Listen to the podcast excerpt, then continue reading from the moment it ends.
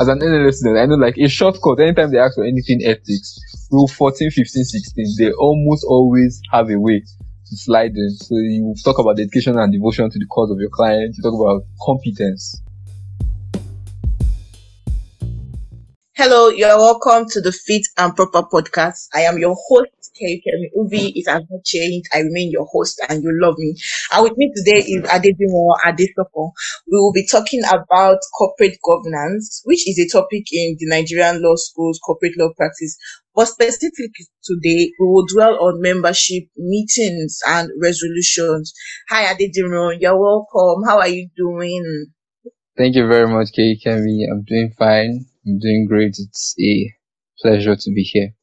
All right. So, because you are a new co-host, yes, introduce yourself briefly to our audience. Let them get to know you. Okay. Uh, ah, this is putting me on my toes. Okay. My name is Adediran Adeshokon. I'm a candidate of Nigerian Bar at the Abuja campus. I recently graduated from the University of Ibadan and I'm, I am enthusiastic about life and learning. Okay. All right. So we're just going to dive right into our um, topic or our discussion for today. Can you give a brief overview of what membership meetings um, and resolutions entails as it pertains to corporate governance? Okay. I'll do just that. Thank you. So yeah, the general vibe of corporate governance is how companies are run, so to speak, how they are governed. So this particular aspect of corporate governance deals with membership meetings and resolutions. So what we'll be talking about is how can you become a member of a company? If it's a political party, they'll say a card carrying member. But how can you become a, a recognized member of a company? Then the whole gist about meetings and resolutions. We need meetings are necessary for, to take certain decisions, aka resolutions. So we'll be looking at how that works in a corporate setting think that's that's a broad overview. Okay, all right. So, how does one then become a member of a company? All right. So, essentially, there are four ways of becoming a member of a company, at least according to the Nigerian Law School. So that's sus- subscription, allotment, transfer, and transmission. Subscription, allotment, transfer, and transmission. Subscription essentially is when you subscribe to the memorandum of association of a company upon inception. So a company is being formed and you're part of the first subscribers to the memorandum of the company. So at that stage, you are automatically a member. And I think it's a very handy fact for NLS students to know that according to the recent company's regulations, a first subscriber does not need, can accredit, a first subscriber can incorporate a company without accreditation by the CAC. Mm. I think that's the that's a question that can always put someone off. So first subscribers and first directors don't need accreditation to incorporate a company a company. The second one talks about allotment. So allotment is you applying basically to become a member of a company. You are applying to become a member of a company. And if the company deems it fit, they will approve your application and you become a member. And I think it's easier now, way, way easier with the set, um, with apps like Bamboo and what have you. I think from your phone, you can yeah. get shares and become a member of a company that you, in a country that you don't even know, you, that you've never been to. Well, mm-hmm. I think the NLS syllabus has the, like only the traditional way of getting these shares. So you'll be seeing, if you're looking at the steps, you'll be seeing stuff like writing of letters, waiting for the board to approve your application and they'll write back to you. But oh, generally, what should be known about allotment is that there's application and there is a reply, approval. a response, yes, approval from the company. Then the next one is transfer. Transfer is shares are property. I think in law they'll say choses in action. They're intangible property. You can't see it, but you can trade with it, and okay. you can transfer. You can sell your shares. You can use them as collateral to get loans and what have you. And there's there's this popular now picture that was trending at some point about a particular person that had shares in was it Apple or Amazon, and then sold it. But now those shares are worth billions of dollars. I don't know if you've seen it. It was yeah, I think trending I at some it. point. Yeah, the billionaire that never was. As Yeah, hot then, tears. the share, yeah, as in hot tears, because as at then the shares were so um so small, the value was very low. But now, so that's how transfer works. There's there, there are some nitty gritty processes, but it's just you selling your shares. You can sell parts, you can sell all of it. Then transmission, uh, I don't say as the name sounds, but transmission is when it happens when a shareholder dies and the personal representatives, so to speak, have a right. They get, they gain ownership of those shares.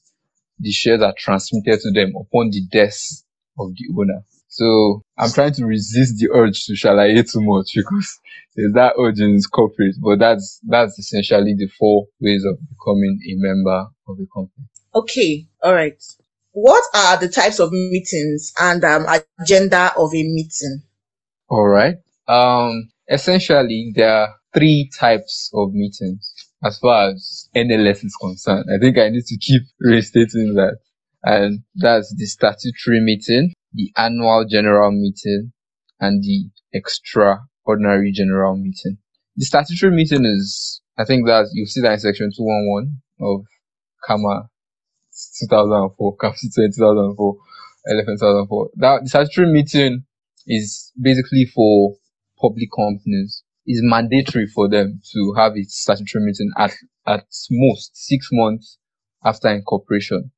And the main business of that meeting, as the name goes, is to examine what is known as a statutory report. To examine Okay. what is known as a statutory report. And they, they are, they are basically, how? This- In this meeting, you can just imagine Dangote PLC that just been incorporated and they are meeting within six months post incorporation and they're talking about, okay, how are we, what's our mode of commencement of business?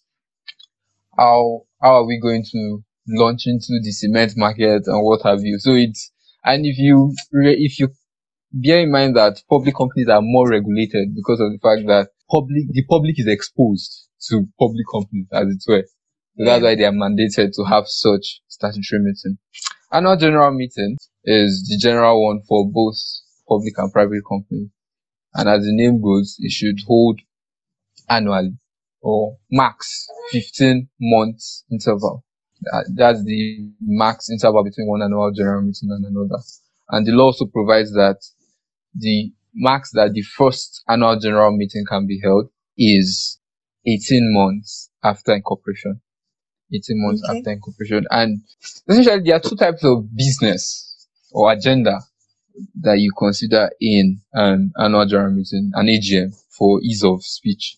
Talk about the ordinary business and special business. I think the best way to rationalize ordinary business is that these are things that usually come up. So the law even says when it's ordinary business, you don't need to go into the specific, just put it there.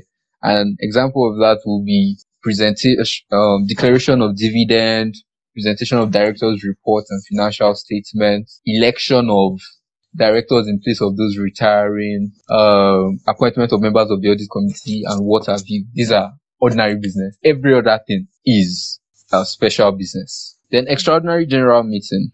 This is like the name goes. This is any other meeting aside those two that have been mentioned.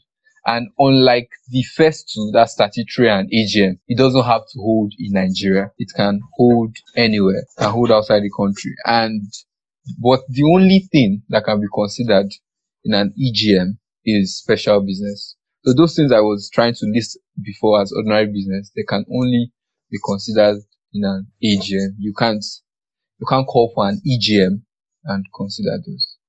Yeah, Okay. that's that's it basically. Okay. So th- there's a term that people usually use when it comes to membership, cessation. What is cessation of membership? When the membership cessation of membership is when the membership comes to an end. When the membership when all I put it, it says it is over, it is finished for the membership and you lose your membership. So the way a student can be expelled from a school and the membership is terminated, that's the way the membership of a company can happen. And it can be by forfeiture, it can be by sale, or the company could acquire a lien over your shares. So a, a workable example is you acquire shares, but you don't fully pay up. There's provision for you to acquire shares and not fully pay up. but they will still allot the shares for you. So maybe you paid part. And now the company makes what is called a call on shares. And they put a fixed time that maybe they put an, a notice like, okay, all our members should, who have unpaid shares, should pay up. And if that notice is given and there's a time frame and you fail to pay to meet up, then you've forfeited your shares and the company gains membership. The company gains those shares and you lose your membership, so to speak. Okay. All right. All right. So, Adediran, how does one prepare for a meeting? So, you're a lawyer. How do you prepare for the meeting? What are the valid documents? All right. Thank you. Um, to prepare for a meeting depends on your role in the meeting. Okay. Like, like say, um, it is, it goes without saying that different people play different roles. So you have the director, you have the secretary, you have the floor member, and you know, members are different from members. Um, Yeah. there, there are substantial members who hold, um, there's something called a register of substantial shareholding. I'm sure that must have been done in previous topics. People that have about 10% of the nominal shares. So those ones are different from the person that has maybe 0.2% and all that. Depends on your role. A company secretary obviously has more work to do as some of the documents you would have to bring will be proposed resolutions, minutes of the last meeting, any notice that should be brought to the members' knowledge and so on and so forth. So just like in typical meetings, even meetings between students or associations, so we'll have to mm-hmm. read the minutes of the last meeting and somebody will adopt. Those things will be brought. A director may have to bring his director's report. We already saw that part of the ordinary business was presentation of director's report.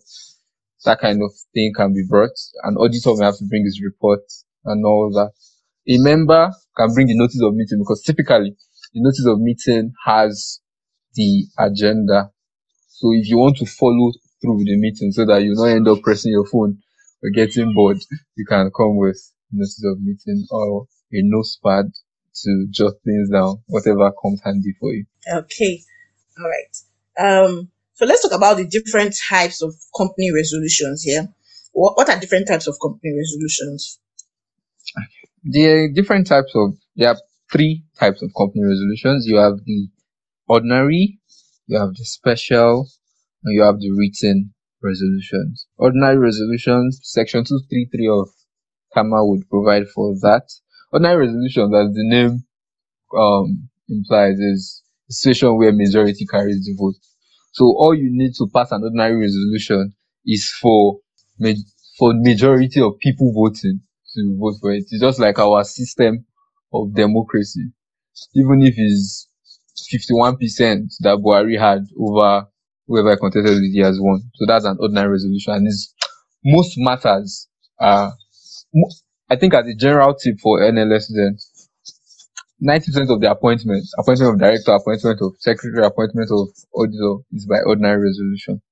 But special resolution also, as the name provides, you see that in section 233 sub 2 is where you need three fourths. That's 75% of people voting. So because of the, like call it special nature, yeah, because of the special nature of what is being done, then you need more than half. You need 75%. For instance, an example of a motion that needs special resolution is change of name. See that in section 32 of CAMA. You know, it's an, a, the- a company's name is like their trademark and Yeah. you can't just Yeah. change it uh, anyhow. So in a situation where you want to change the company's name, 75% of the members around in that meeting voting must su- support that change of name. And that is, but for written resolution, written resolution is mainly applied by private companies. Like I already said earlier that private companies are giving some laxity in company law generally because I mean it's a private company. By section 22, the public is not generally allowed to buy shares. So their collapse, their collapse is important, but the government, the, the regulation over them is lack. So they can pass written resolutions, which is when the members may not even have to meet physically. Something may be happening and all they have to do is all assent in writing. And I think that's even easier in these days of um, petition or, it's, it's much easier now. You can just create something and pass it online and make people sig- click by clicking they are showing assent. So if they can get the required number, then that resolution is passed Mm. without meeting physically. It's, it's just it's reminiscent of wh- how I don't know if you can relate when if they maybe there is a protest or something or they want to do something and they'll start passing these papers around because they're looking for a specified number of signatures. Yeah. Does that ring a bell? I, I know they used to do it in UI. They used to do it in UI. they don't schools they do it. In high school they just start and later. Just start. they don't need any number of signatures. Mm-mm, mm-mm. Just start No written later. resolution. Wow. I know for for UI they do something like that. So that's a nice imagery for it. So those are those are the resolutions you have for a company. Yeah. All right. So I, I think private companies are like that mainly because they don't people's interests are not like the public interest it doesn't really need to be protected. You just plan your Exactly. so your business, whatever happens to you, is your business. If you like, Okay. um, mad handle. Though it's still, I should add that it's still important because if companies are failing, it will reflect in the general overview of the economy. But the reason Yeah, why they are more, yeah, they are more picky about public companies because they're usually quite large and the public is involved, essentially.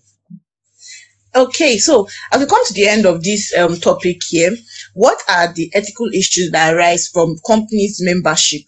Okay. Oh well. Um. Anytime the issue of ethics is raised, is more or less common sense, good conscience. So common sense dictates the general duty of diligence, dedication, competence. You know, for me as an NLS student, I know like a shortcut. Anytime they ask for anything ethics, rule 14, 15, 16, they almost always have a way to slide in. So you talk about dedication and devotion to the cause of your client. You talk about competence. Then say a lawyer is a company secretary it is very important that he is meticulous about the drafts because so that the errors will not be far. re- Um, for instance, a typical example is the company secretary is meant to be send out is meant to send out a notice of meeting to certain people, and failure to do that can invalidate the holding of a meeting. So if out of negligence, let me say professional negligence or secretarial negligence, if a person that's meant to get notice of meeting doesn't get it to slow down the resolutions and all that then as a member which can be a lawyer or anyone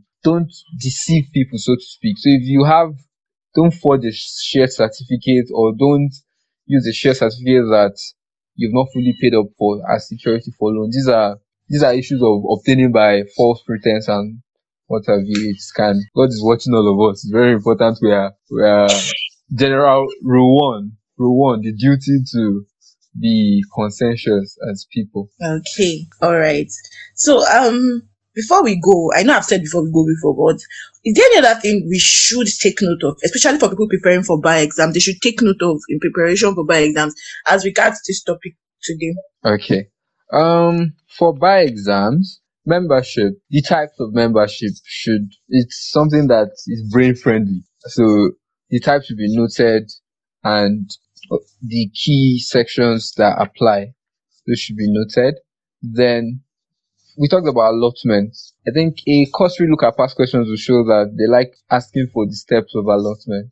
And it's different for private companies and public companies. So, and I think they like it in sequence. So just look at it as a procedural story. So for instance, for private companies, uh, you write a letter. There's no prospectus involved. So you write a letter to the company. The board sits as to whether or not they want to approve. When they determine to approve it and all that, they, and it ends with them sending a letter of regret or a letter of allotment to you. But if it's for a public company, they'll have to open a subscription list. So just try to go with the flow. I know it can be quite tedious, but those steps matter. Half half mark can can spell the difference if if you really know what you want. Then I think for meetings, just note the different types of meetings. There are some finicky details, like ordinary business, special business. They like asking that question. Like list the ordinary business, and I know we played around with those when we started. Um, anyhow you want to learn the declaration of dividend, just see them as things that are commonplace. They are ordinary. So Yeah. a company should see it. Then I think I noticed something. When when they say ordinary business, don't mention one of the ordinary businesses appointment of audit committee. But that only applies to a public company. Okay. Right. So I think that is a tricky point where students can miss out on it. So you may just be listing out section 214 and you put appointment of audit committee, but that wouldn't count if it's a private company that is in this scenario because a private company is not mandated to have an audit committee. So I I know I should as I round off, I should admit that yeah, it can be quite tedious, but just try to make it fun. It is already it's already tasking enough. So anything you can do to make it fun, I think I'm sure that will work. Yeah.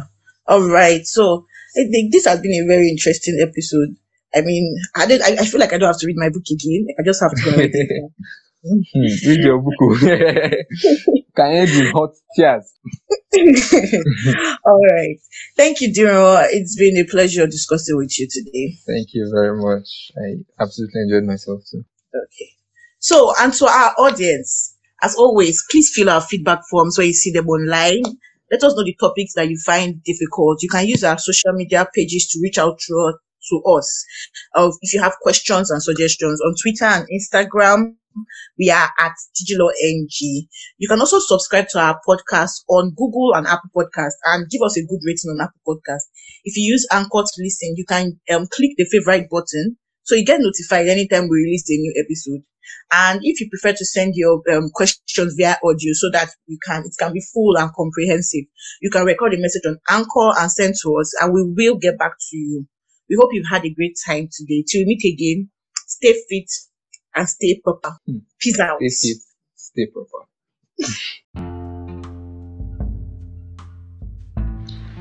And that's all for today's episode of the Fit and Proper podcast, a Digilore production. For more about Digilore, you can check out our website at www.digilore.com.ng. Follow us on social media. On LinkedIn, we are at DGL Africa. On Twitter and Instagram, we are at Digilore NG.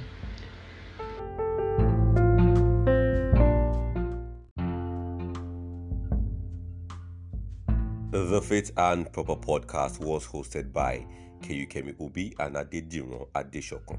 The scriptwriter is Kemi Ubi. Production and editing is by Akin Ifrayin Agumbiade. And while the voiceover is by Fashion Adebi. Until we meet again, stay fit and stay proper.